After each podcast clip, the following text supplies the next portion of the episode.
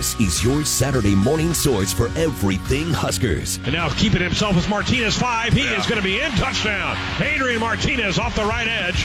Runs in from 15 yards out, tying the game. This is the KLIN Husker Hour, giving you an inside look at everything going on in Husker Nation. Nebraska wins its fifth national championship.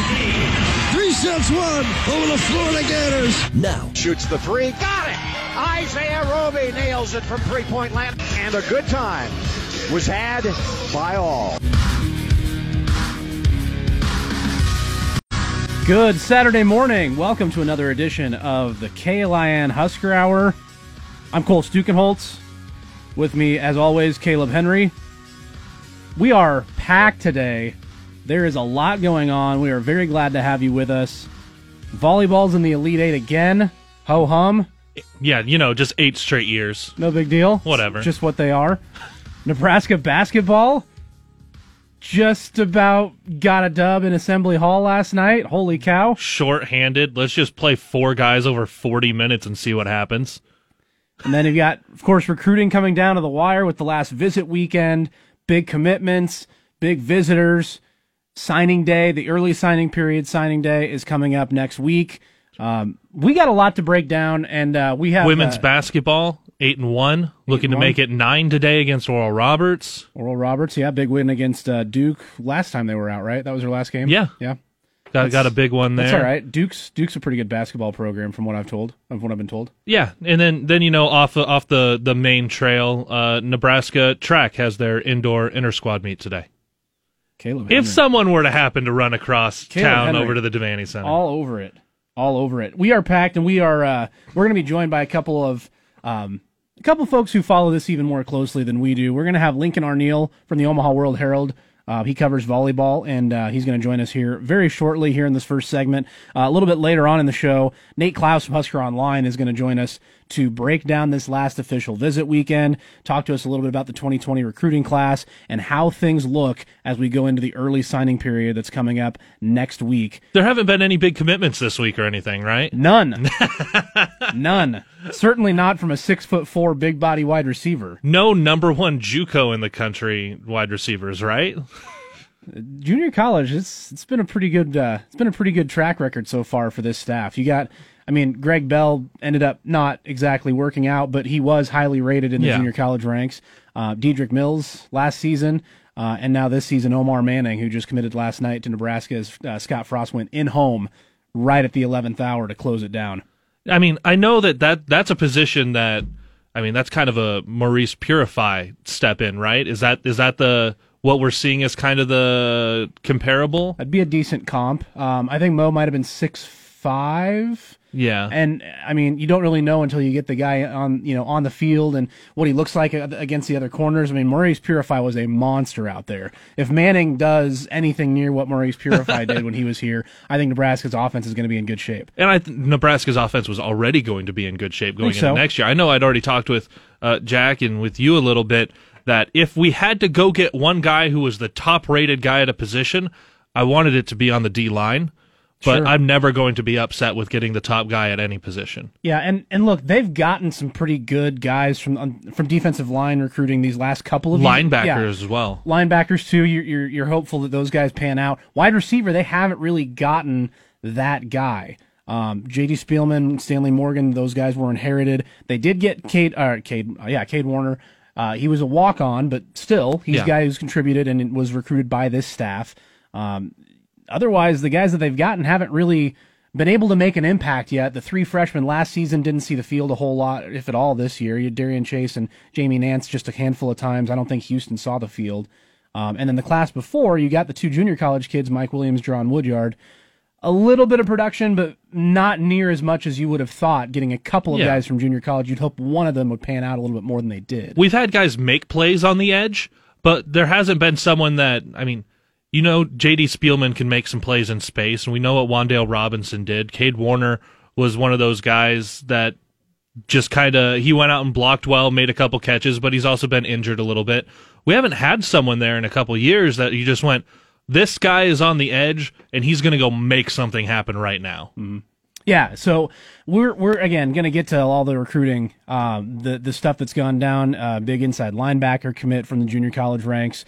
Um, there's a transfer offensive lineman who's uh, originally a, uh, from Germany, uh, coming over from Colorado State. He's going to be a transfer. Lived in Nebraska his last couple of years of high school. Went to Colorado State initially, um, and this week uh, commits to transferring to Nebraska from Colorado State. Uh, so a lot to get to there. Um, with Nate Clouse, But um, what we're going to dig into uh, this segment is going to be the volleyball match.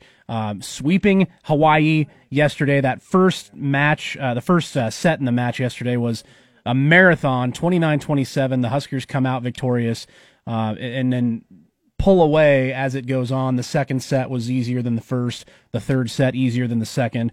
Uh, and the Huskers, yet again, John Cook's squad in the, in the Elite Eight.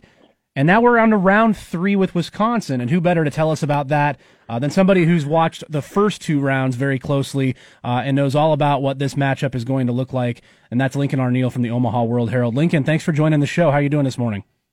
You bet. I'm doing pretty good. Hanging out in, in scenic Madison, Wisconsin. Yeah, you get some cheese curds going on up there. Yes, in fact, that was one of the first things we did after uh, we got we got here Thursday. Went to the press conference, went out to eat, and looked at the appetizers. We're getting cheese curds. Great work. That's that's that's a mandatory deal. I I've only been up to Madison the one time. That was the 2011 football game, and, and yeah, cheese curds were definitely a must. All right, let's yeah. let's let's move on from the food and get to the the main course here, which is Nebraska Wisconsin Part Three. What yeah. are you What are you expecting from this matchup? I mean, Wisconsin has looked frankly pretty dominant over the Huskers this season. Is there any reason to believe that dominance will continue, or is this kind of a hey, it's really hard to beat a team three times kind of deal? Well, I would say it's hard to beat a team, but Wisconsin has shown no weaknesses in its two matchups with Nebraska. So it's going to take Nebraska's best match of the year and be able to find some weaknesses in Wisconsin. I mean, Wisconsin's not invincible. They they were been beaten a couple times in the Big Ten and and struggled a little bit in the early non-conference part, but they were missing a few players because of injuries. So they are beatable. They are not invincible Goliath. I mean, but Goliath was beating the two. Uh, so I think it's going to take the Huskers' best match. They really need to pass well. They need to handle uh, Wisconsin serve and find some way, some way to slow down Wisconsin's attack. That's been the two, uh, the the biggest thing in the two matches they played this year is uh, Wisconsin's hit above 300 in both of those matches. They need to find a way to slow Wisconsin down and and step up on defense. Lincoln, I know it's really hard to one slow down Wisconsin, but then two just go and get into a shootout with them. And I know that hasn't worked so far for Nebraska.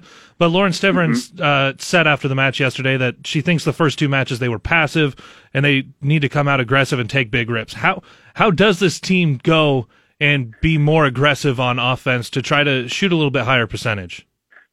Well, it, I think it starts with their passing too. They got to get the ball to Nicklin Hames in a place where she can has multiple options, and where they're not bump setting it out of system, uh, and then allow their hitters to really take swings.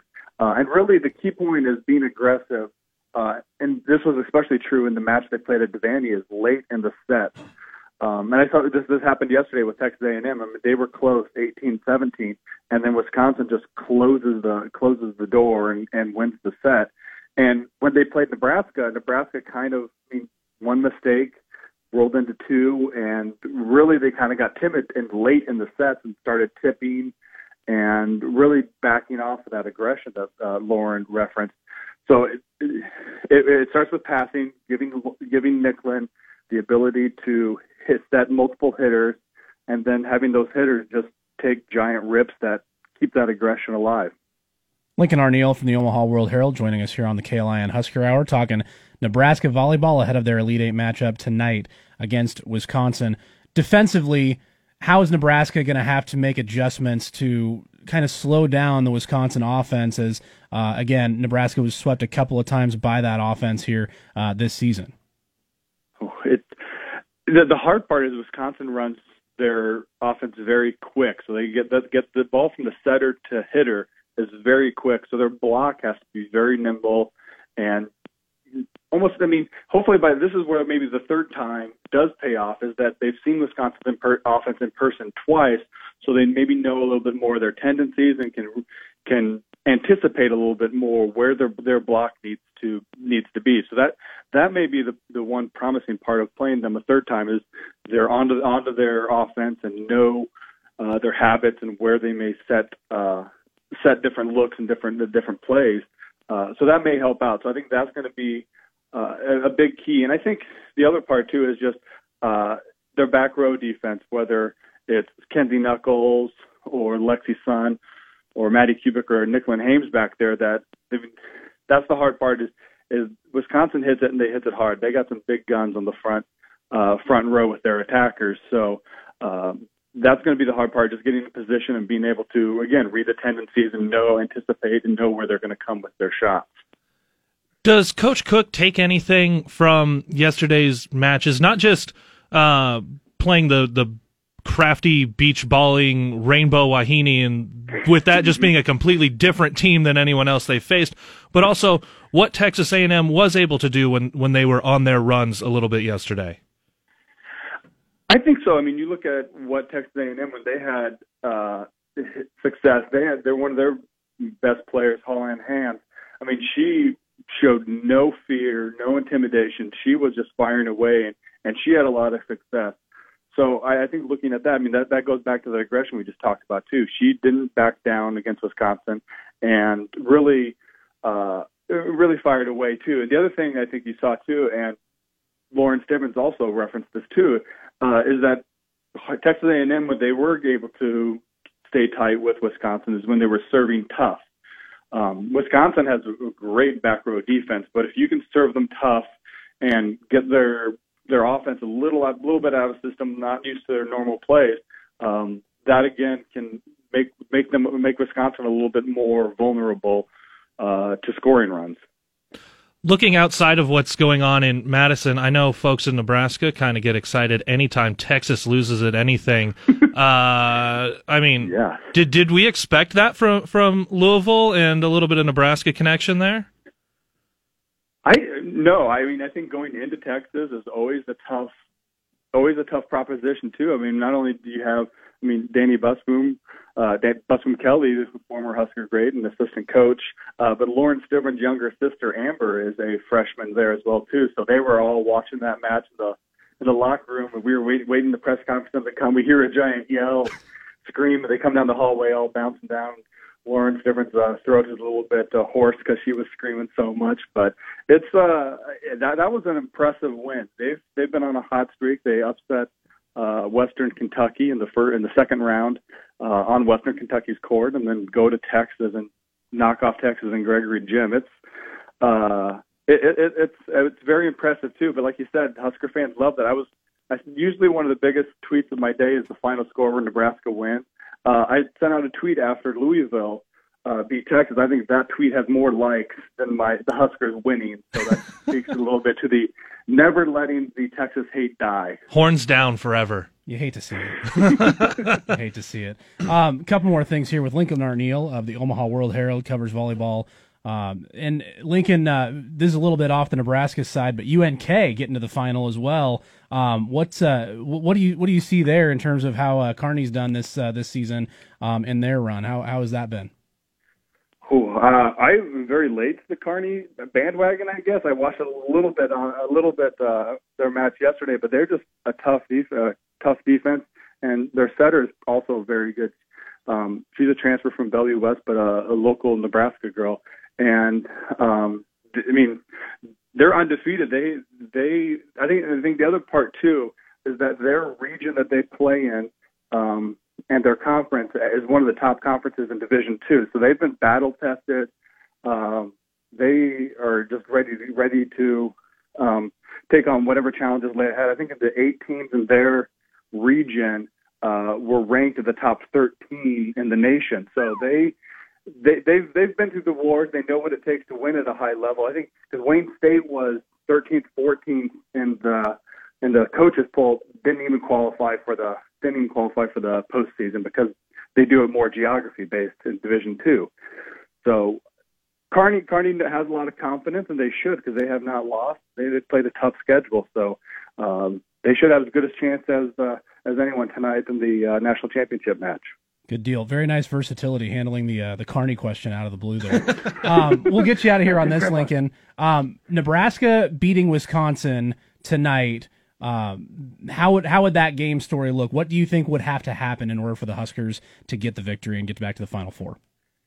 Uh, they would have to play their best match of the year. They need to uh, serve well and then hand, handle uh, Wisconsin serve game. I think that's that's what it's going to come down to is how well uh, Nebraska is able to stay with uh, serving aggressive um, and then being able to not give up aces or easy points and and stay in system too. That's that's what it's going to come down to. But I think, I mean, it, it's going to take a Herculean effort. This is what this is the toughest match of the year, and I think uh, I was asked earlier earlier this week if Nebraska is a Final Four caliber team. I think they are, but the problem is they're put in Wisconsin's region. That's the one issue. If they were in hmm. any other region, I would like their odds a lot better. But Wisconsin has just had their number in the two matches they played, so it's going to be a tough matchup. I don't think it's impossible, but Nebraska needs to play one of their best matches of the year and find some weaknesses and slow down that Wisconsin attack.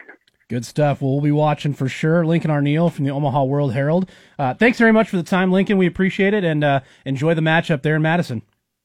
No problem. Thanks for the call and have a good rest of your day. Yeah, you too. All right, that's Lincoln Arneal from the Omaha World Herald joining us here. Um, it's yeah, I, I am very interested to see because um, he mentioned I think that's the key.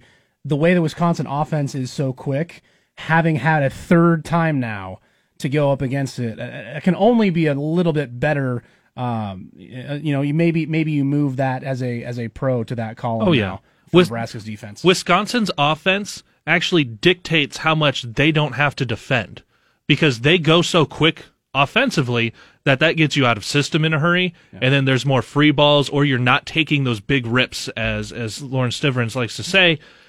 And if you're not doing that, well, they don't have to be sitting back defensive. They can get up and know exactly where all of their attackers are, and that that's what it worked for rounds one and 2 mm-hmm.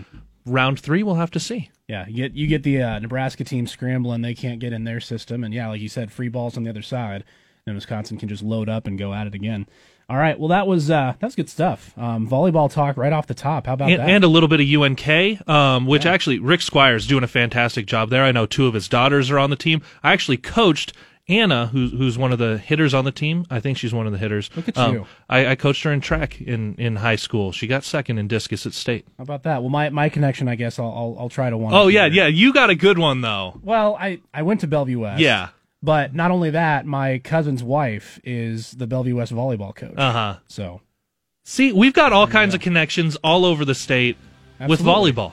Yeah, yeah, volley, it's it's a volleyball state, man. It's a volleyball state. It's a big day for volleyball. That match is on ESPNU, but of course it'll be on the radio. It's going to be on. It's going to be KLIN here on 1400 right? KLIN, yep. also on uh, B107 three over there, thanks to uh, Big Iron Realty, Forsyth Insurance. That's a five o'clock first serve, 4:45 pregame. I believe so. So tune in. Uh, maybe we'll radio sync that. That'd be 4:30, maybe. Yeah. Should we radio sync that thing with ESPNU?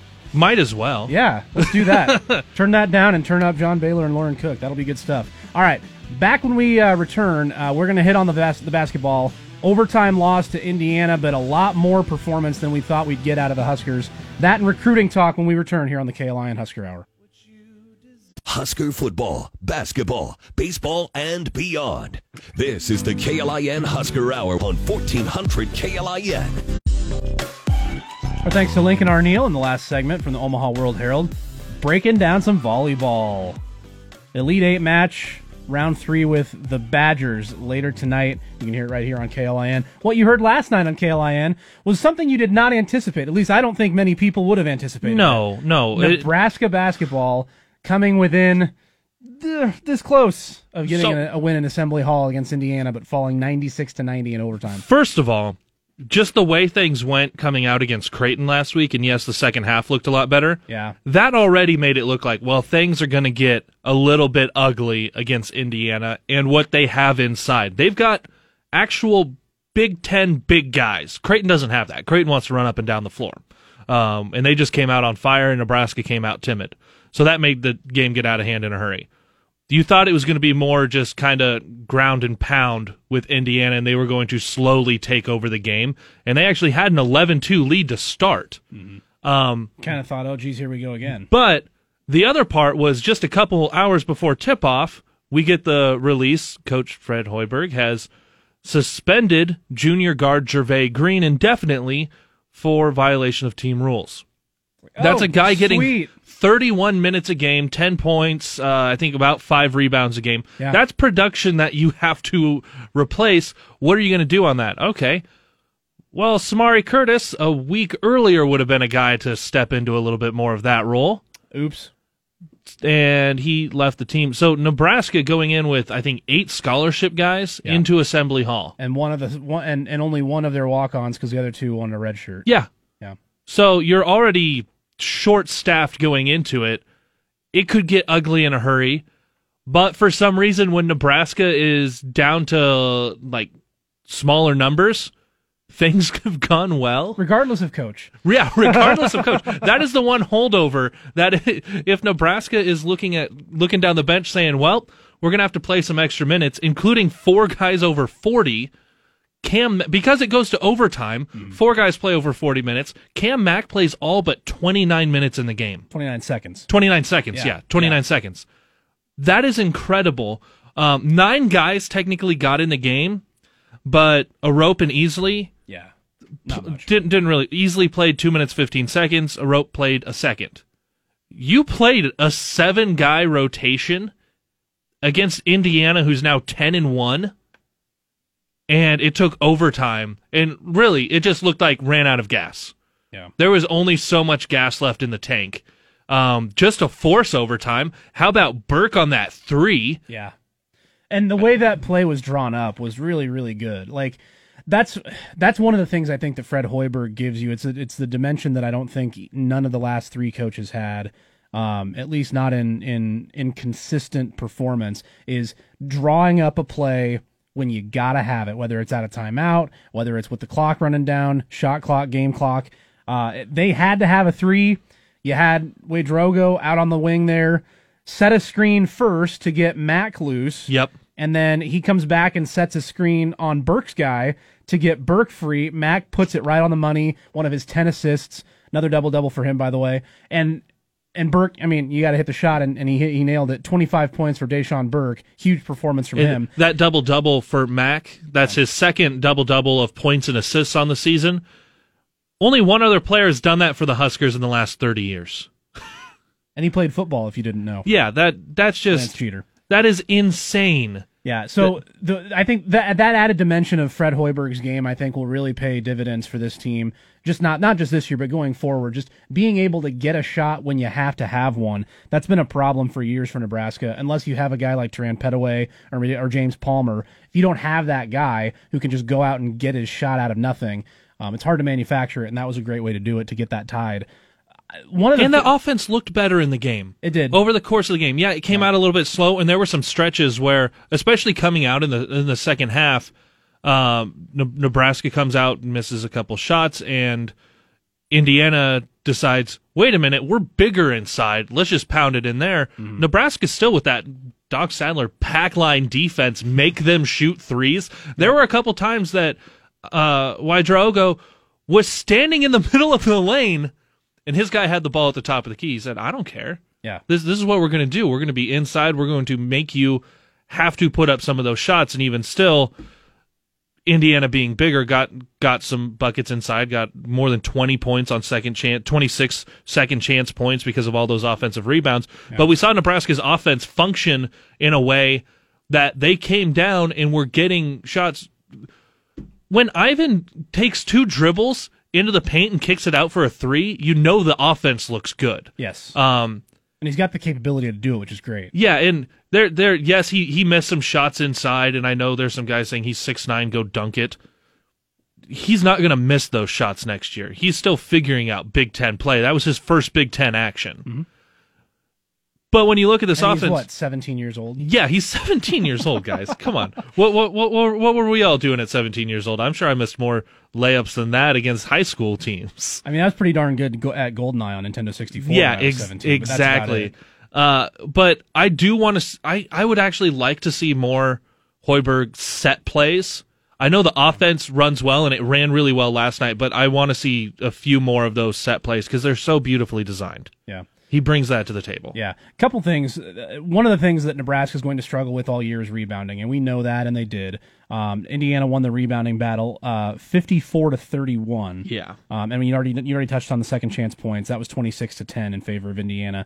The way Nebraska counters that has got to be three-point shooting, which they did pretty well in this game. Thirty percent in the first half, forty-three percent in the second half, uh, thirty-seven point five percent for the game the other way is create points off turnovers. And Nebraska They did, did that, that, yeah. especially in the second half. It wasn't just getting the turnovers from Indiana, it was not turning it over to Indiana. In the second half alone, Nebraska turned Indiana over nine times, got 13 points off of those turnovers. Indiana got only two turnovers from Nebraska and only scored one point off of those two turnovers. Nebraska got 21 total across the game, mm-hmm. Indiana just 10. The problem was in overtime, Indiana did not turn it over. Nebraska did turn it over twice. Indiana got three points off of one of those two turnovers, and Nebraska obviously didn't get any. So that was where it kind of flipped, and again they kind of ran out of ran out of steam at the end. It the way that Nebraska knows they have to play, like it's gonna be, you know, either either you get the the fast paced, you get up and down the floor, you get the turnovers, you hit your three pointers, and you're staying in it, or you're you're just not. Mm-hmm. But that really gives them a unity of purpose. Like, hey, this is the only way we're going to be able to win games this season, boys. Let's go. Let's let's just do this. Play this offense. Uh, run this scheme to the best we can. Um, you know, I'll I'll help you out with a couple of like you know NBA level drawn up plays from the sideline here once in a while.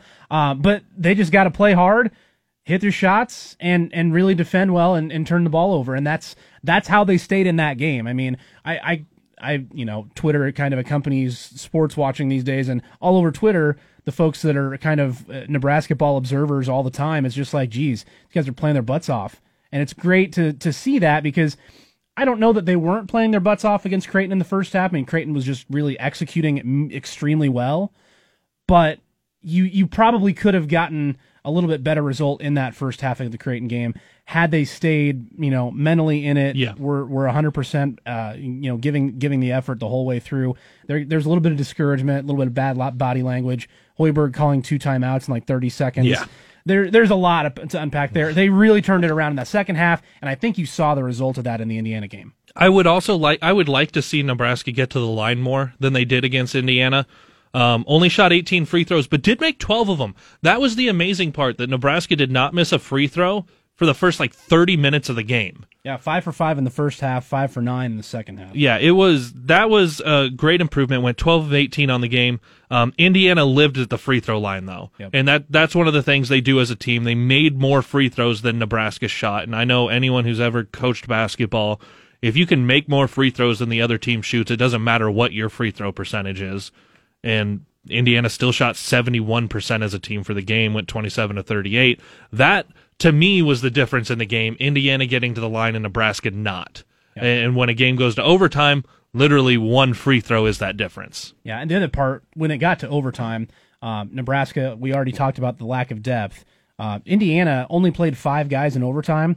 Three of those guys were off their bench Finney, Franklin, and Anderson. And Finney scored seven of their 14 overtime points, and he played off the bench. Yeah, so, Finney took over that overtime. yeah, and and so that's going to be the other issue too. Is is the longer these? I mean, you don't want to have to play overtime games if you if you can avoid it because then you're just gonna your your stamina is going to go down throughout the season. You're just going to kind of lose um, your your legs a little bit. And Nebraska's already played three overtime games this season. They're one off the school record. Yeah, so it's not great when you don't have a lot of depth. I mean, you don't really have a choice when you have to hit a three pointer against Southern and a three pointer against um, uh, Indiana. Yeah. to, just to make it to overtime. So it's good that you get there if you had that situation. I But- do think this game, though, this helps people out that were saying, especially after that first half of Creighton, going, "Well, we're pretty much just going to have to camp it in. This is going to be this is going to be rough. Yes, there are going to be rough games like that Creighton first half. There's going to be that because uh, at some point teams are just not going to make shots. Nebraska's not going to make shots. Yeah. But get points off turnovers, hit a few of those shots. Hoiberg draws up a couple good plays.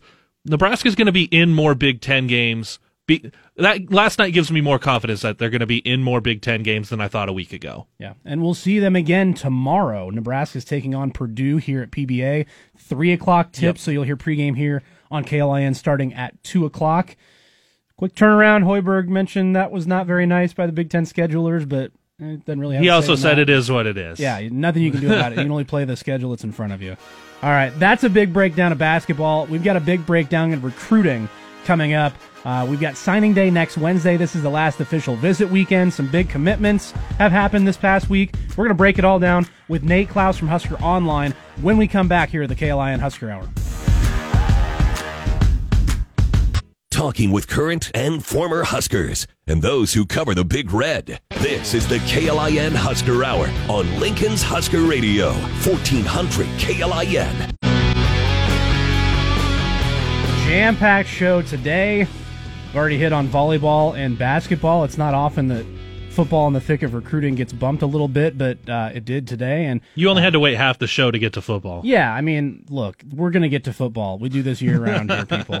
Um, and to help us out with that today, since it is a big recruiting weekend uh, on the eve, essentially, of the early signing day period, uh, we've got Nate Clouse joining us from the Husker Online. Uh, who's uh, right here, right now? And Nate, uh, thanks again for joining us here this morning. We appreciate the time. How you doing today? I'm doing well. How are you guys? Pretty good, pretty busy. We're uh, we're enjoying it though. Yeah. Uh, speaking of busy, the the staff has been out uh, all over the place here since the end of the season. Uh, and let's start here uh, with what just happened last night. A big in home uh, sealing the deal with Scott Frost talking to Omar Manning, the big body wide receiver the Huskers have been hoping for. what kind of what kind of play is this kid going to bring to the Huskers? Well, yeah, I mean, you, you hit the nail on the head right there. This is a big addition because he brings size to the table, right? That's and he's six four, two hundred and thirty pounds. He looks more like a linebacker than a wide receiver, and that's something Nebraska just has really lacked at that position.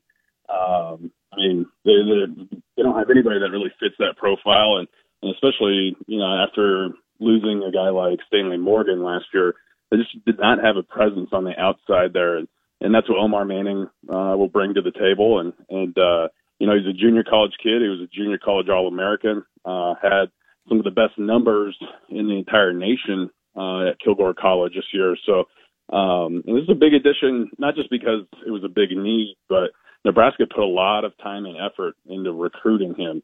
And um, you know, if they would have come up short, that would have really put um, you know kind of a bad taste in in in the mouths of, of the coaching staff and and really anybody who kind of looked at this recruiting class because um, they they went all in on getting Omar Manning, uh, but it definitely paid off yesterday. Another guy who just pulled the trigger on a commitment this week, Eteva Mauga, uh, a new newly rated linebacker um, on uh, on most recruiting sites, and and Nebraska got him. He ends up as a four star there on Husker Online.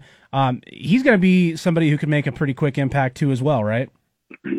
Yeah, he certainly is. Um, now he's not the biggest guy. He's he's six one, six two, about two fifteen uh, pushing 220.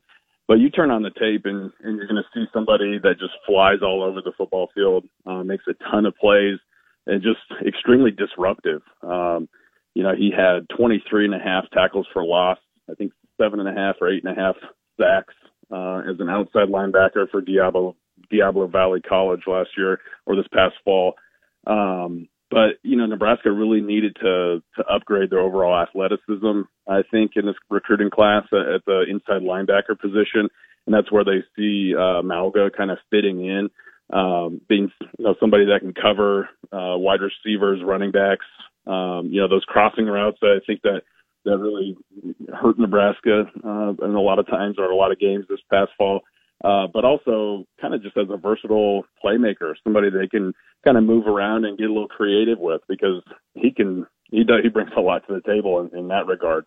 Uh, you know, when he arrived at, at uh, Diablo Valley College, he started as a corner, um, you know, and continued to get bigger. So he, he went down to safety and then he went down to outside linebacker, uh, all in the span of two years. And, and so, uh, he, he's got some, some cover skills to his, uh, to his skill set, and I think that's going to really, um, you know, kind of add a different dimension to that inside linebacker spot. Nate, I know we like to think that we're busy trying to cover a couple sports, but I don't think it gets uh, a whole lot busier than people trying to follow recruiting, especially in the last week uh, before signing. What are we looking at uh, with some visits here in this this final weekend before we get to that early signing day? Yeah, it's it's always pretty wild once the contact period starts up. Just kind of try, trying to keep track of where all the coaches are at, uh, especially Coach Frost. I mean, he's uh, he's been crisscrossing the the entire country uh, in a private airplane uh, for the for the past two weeks. But they've got three official visitors on campus right now. Um, it, it, probably the headliner of that group is Keyshawn Green. He's a he's a four star linebacker out of uh, Crawfordville, Florida. Had been committed to Florida State for a very long time, uh, but uh, you know he kind of stepped away or opened things back up, I guess you could say uh, you know, just here in the last week, week and a half after, um, you know, after given all their coaching changes and everything. And, and actually he was supposed to be taking an official visit to Tallahassee this weekend to kind of get to know, um, Mike Norvell and, and that new, new coaching staff there. Uh, but Frost and, and the crew here at Nebraska were able to, to persuade him into visiting Lincoln instead, uh, which effectively I think takes Florida State out of the equation. So now all of a sudden you've got a four-star inside linebacker prospect, um, and you're you're it's you and Miami right now. And so uh, his mom did not go on the official visit with him to Miami. Uh, I have not been able to confirm though whether or not she made it to Lincoln, but I can promise you if she did, uh, that probably gives Nebraska a little bit of a leg up on things. Uh, the Huskers do a great job kind of laying everything out, making parents feel good, especially from the academic support standpoint. Uh, you know, Dennis LeBlanc, Keith Zimmer with the life skills, those guys do an amazing job uh, with parents when they're on their visits. And, um, and, and the coaching staff obviously, obviously does too. But um, I, I tell you, when the parents are on the visit, it makes a huge difference for Nebraska. That is such an underrated point because as someone who, who went through recruiting for a different sport a decade ago, it's not just what parents, what kind of decision making they have, it's how much influence moms have in all of this as it goes through the process. Yeah, I mean that's uh, you cannot put enough stock into that. Um, you know, th- these kids and, and a lot of you know a lot of these guys, unfortunately, um, they they don't have two parent households, and so uh, mom mom is in a lot of in a lot of cases the um, you know, the the only kind of parent involved in, in the decision making process. And um, and when Nebraska is able to get parents on campus, like I said, they they they put their mind to ease that that their kid's going to be taken care of. Uh, that they're going to get a great education, that the academic support is going to be there, but also that they're going to grow off the field and, and out of the classroom. Like I said, the life skills part is is a big deal for these parents too. Uh, that you know that that they're going to have opportunity outside of sports uh, to to kind of grow and develop as a person, and um, that's just uh, you know having worked at Nebraska in the recruiting office, I can tell you firsthand that uh, all the support staff, uh, whether it be academics, life skills, whatever, they do an amazing job in on these recruiting weekends and helping to sell Nebraska to the parents and, and prospects. Nate Clouse from Husker Online joining us here on the KLIN Husker Hour. Nate, uh, the early signing period has uh, changed the game a little bit in recruiting, and I think everybody kind of raises an eyebrow whenever somebody who's been recruited to Nebraska says they're not going to be signing early. Are there any situations like that right now with any of the guys who are committed who are not planning on signing next week?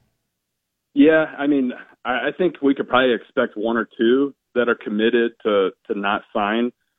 Um, and I think I think for the most part, uh, you know, the the one that looks likely, very likely to to not sign is Xavier Betts, uh, the four star wide receiver out of uh, Bellevue West, and um, you know, and that's that's purely, or I, I, from my take, from from what I know, um, that is an academic based reason why he's uh, not going to sign. It's not. I don't think it has anything to do with him not being sold on Nebraska or or wanting to to look around. But uh, from Nebraska's point of view, if you have some academic questions or, or some some academic hurdles to overcome yet, um, you know, it, it would be wise to not sign early because as soon as you sign a letter of intent, you basically um, you know, you are your name is is associated with one of those 25 scholarships that you can give per year, um, and, and one of those 85 overall scholarships. So, so if a kid signs a letter of intent and then all of a sudden does not qualify academically,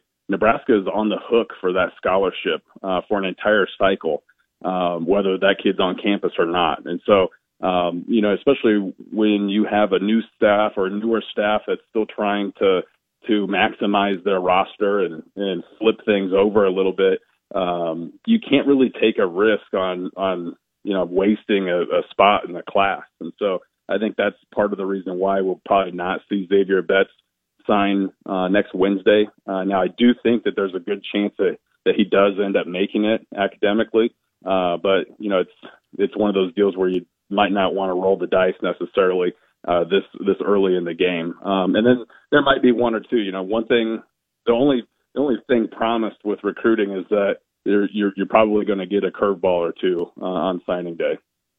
Yeah, looking at some of those, not just guys that might not sign this next week, as you talked about, it, some things off of the football field into that.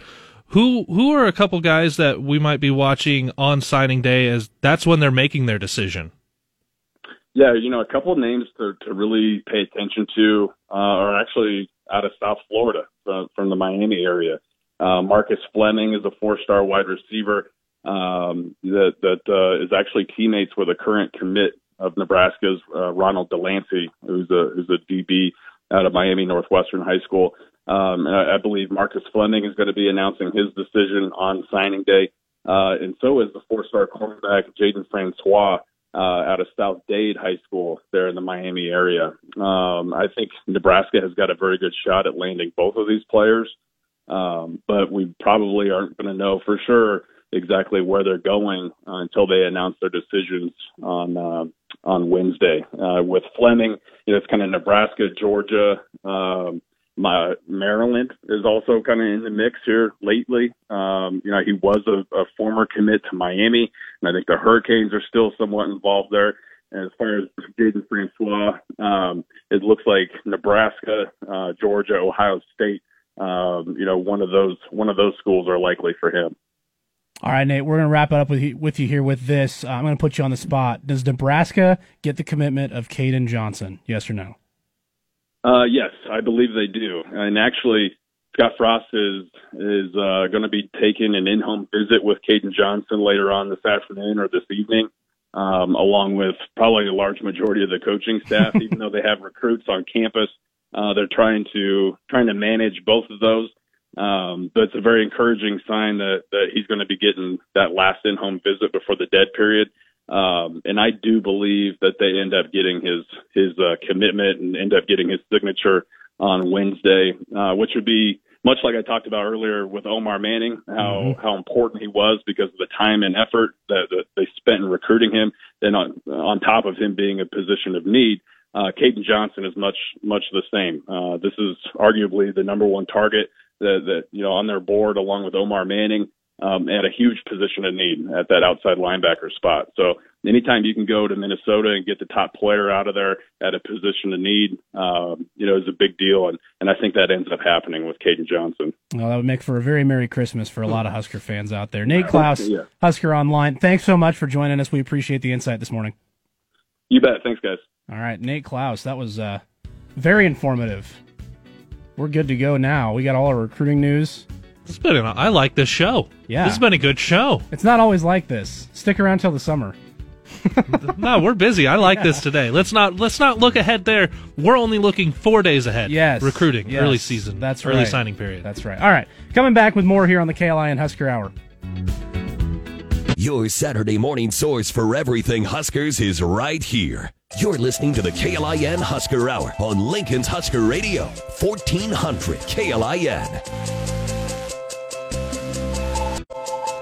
Nate Clouse, last segment. Thanks very much to him joining us here to break down recruiting. Uh, let's touch a little bit on that and wrap that up before we hit our last break here, Caleb. Yeah, it's it's a mad dash to the end. The fact that they're sending guys uh, up to Minnesota to talk to Caden Johnson on an official visit weekend, where you're still trying to close down other prospects who are on campus for their official visits.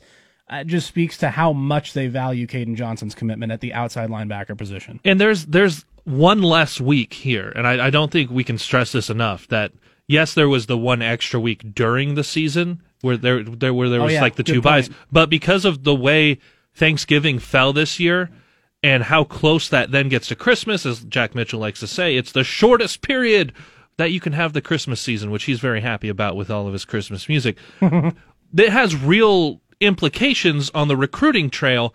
Um, so the teams that played in those conference championship games, they had one less week that they were out doing things. Yeah.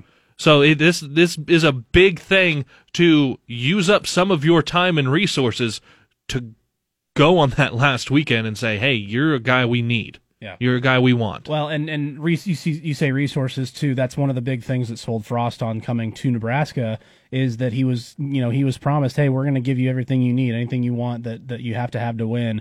And look, he's got the private jet that he's, you know, flying around on. You, you everybody remembers the story of, hey, he was coaching Central Florida. He ran practice for, before the Peach Bowl. He flew to Lincoln for, uh, or no, he flew to California Yeah. To go talk to Adrian Martinez and nail down his um, his quarterback for his first class. And then he flies back to Lincoln and makes it the, in time for the walk on event. And then he takes a red eye back to Florida and he's back in the morning coaching Central Florida's next practice. Like if you don't have the the resources and the infrastructure to be able to do that, it's hard to make that thing happen. Um, to be able to hit the walk on event and and influence the kids that are there to come. Maybe a guy out of that class ends up contributing to a Big Ten champion in a couple of years. Who knows? But it's those types of things that you don't see the results of right away. Um, but it's one of the things that he was promised when he came back to Nebraska was we're going to give you whatever you need to get this thing done, and, and that's one of the things that he's got. I've been happy to see the and as I I've talked with you kind of ad nauseum. I want to see the guys committing on the defensive side of the ball because we know what Frost's offense is going to do. Frost's offense is going to put up points. I want to see these defensive commits. So that's been I've been happy to see some of those. Um, yeah, like like Nate said, big one with Keyshawn Green on his visit, and ooh, it'd be nice to get a couple of those linebackers. Well, and Eteva Mauga be, is is a big one to, to Yeah. get. He's a four star according to both twenty four seven and Husker Online. He was not ranked before the commitment to Nebraska, but both of them have him as a four star. And I know rankings are what they are. People are going to grumble, oh, he's only a four star because he committed to Nebraska. Hey, look, I'm just giving you what's on the on the the websites here, okay? Um, and so that is a four star defensive commitment. Henry Gray is another one that you got, the DB out of Miami. He's a big one um, on their board that they were able to bring in. Um, and yeah, you you've got Caden Johnson, and then you've got a couple other of those targets down in South Florida um, that would really be a big boost to the defensive side of the ball. But we talked about this during the break too. I feel like they've done a lot of legwork on the D line in previous classes too. Yeah. you've got guys who played a little bit last year, like or well, I say last year, it was just a, a couple weeks ago. Guys like Ty Robinson and Casey Rogers, they're going to be contributing a lot more in the in in 2020 and 2021. Jahkeem Green ended up redshirting as well, but played a little bit, and you could see him contributing a lot more after he has a full cycle of the year, get winter conditioning, get summer, um, all that stuff. He and this is this is year. where we'll see um, what makes this coaching staff the development of guys now that they're here. Yeah, and that's that's a big point because defensively, you've had a lot of guys who were not finished products, but guys who'd been in the system already for a couple of years. Guys who'd played D one. Obviously, the system changed from Riley to to Frost, but the Davis twins, Alex Davis. Darrion Daniels was was an incoming freshman already, um, and Darrion Daniels was obviously a finished product as a grad transfer.